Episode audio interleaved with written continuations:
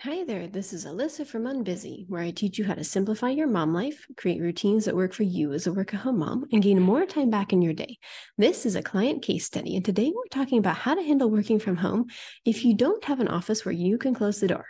And if you need to get three hours back in your workday, I'm going to show you how right inside Mom Life Made Easy. It's the only productivity coaching program that focuses on the unique energy needs of introverted work at home moms. I'll show you the three steps to reclaim three hours of your time each and every day so you can get back to a stress free schedule, both in your home life and in your business. Just click over to this really quick application to get started. So, this client came to me when she said, I've got to deal with working from my kitchen table. I have a husband at home, I have a pet at home, and I have multiple children at home. Therefore, each and every one of them come into the kitchen, see that I'm there, and interrupt me. There's no such thing as mom life and business life separation here. And it was really frustrating her that she couldn't get anything going on her business when working like this, because working should really go in air quotes when your kids and your husband and your dogs are coming in every two minutes bugging you. And yes, I call it bugging, but when you went to the trouble of blocking off work time and family time it really does feel like bugging. And it's like, yes, but I already talked to you, or I already dealt with you, or couldn't you just have waited 20 minutes to tell me about that? So, this is a hugely common problem. And by the way, it is one I empathize with because I do not have an office either. No, I'm not working from my kitchen, but I'm working from my living room. And the living room is open to almost every other room in the house. So, completely get you on this. So, if you're a mompreneur and this is you, here are some tactics. Number one, you need to get really good at telling your kids ahead of time, assuming they're old enough to understand this, when you are working, so when mommy's work hours are, and when you're not. So they can't tell the difference between when you're sitting at your computer just fiddling around or refreshing your social media post to see if you have any more comments that you need to respond to. That level of working. And I am outlining my next podcast episode or getting ready for my next reel. You cannot interrupt me, or my brain is going to go totally out the window, you know? They don't understand that. Also, by the way, husbands don't always understand this either. All they see is you are at the same spot in the kitchen with a laptop that you were 40 minutes ago. So surely you don't mind chit chatting a bit, right?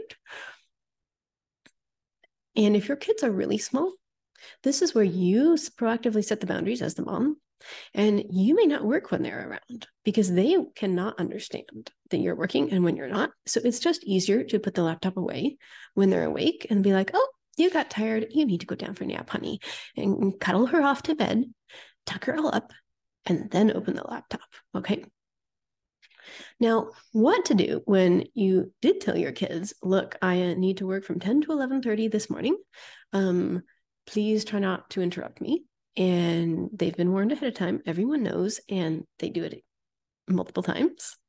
Here's where you really need a visual reminder. I got this from Indistractable by Nir Eyal. It's a really good book saying, give your kids, give your family, now this won't work for the dog, but give your human family members some kind of visual reminder when you are working and when it is really absolutely top priority, ultra essential, you may not interrupt mommy. This can mean you wear a tiara. It can mean you turn your computer in some funky way. You put up some really ugly piece of decor, some really ginormous bouquet or flower holder hiding your laptop.